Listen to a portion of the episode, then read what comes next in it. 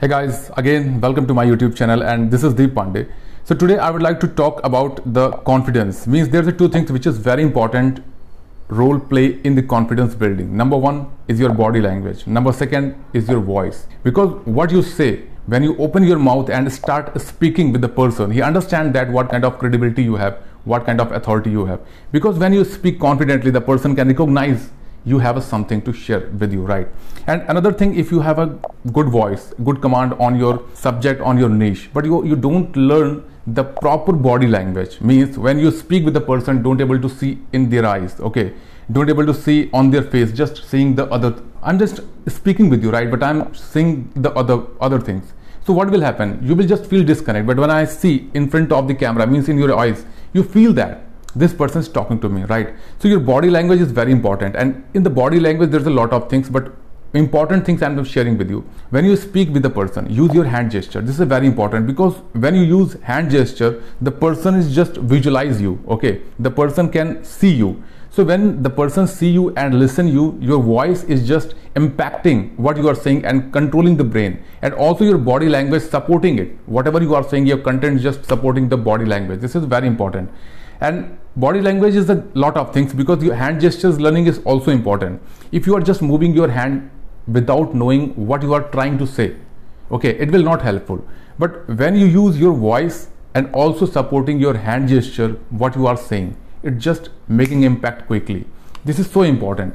And the next thing is always your body should open aligned what you are saying and straight. Because if you are just feeling dull and your shoulder is not just wide open and your head is not just straight to talking with the person. The person is feeling disconnected because whatever your voice is delivering, your body language disconnected the bonding. So always try to improve your voice means the vocal quality and your body language because body language is not nothing but just supporting element to your voice to your message. This is a very important.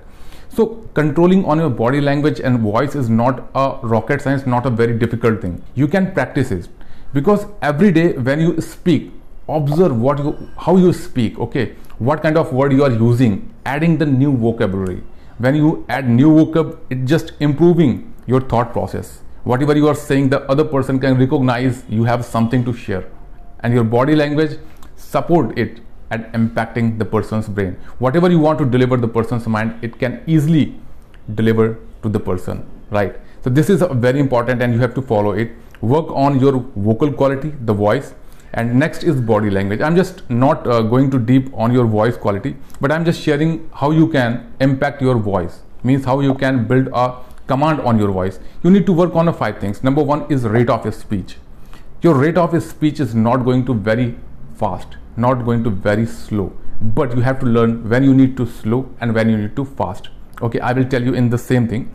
And second is the volume. You have to learn when you need to raise your volume and where you need to raise down your volume it can impact. Because whenever, whenever i'm just saying to you i'm telling you it's a very important okay? But let me tell you one thing.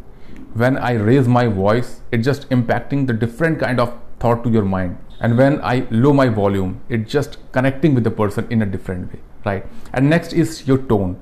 You have to understand what you are saying. It just connect to emotions.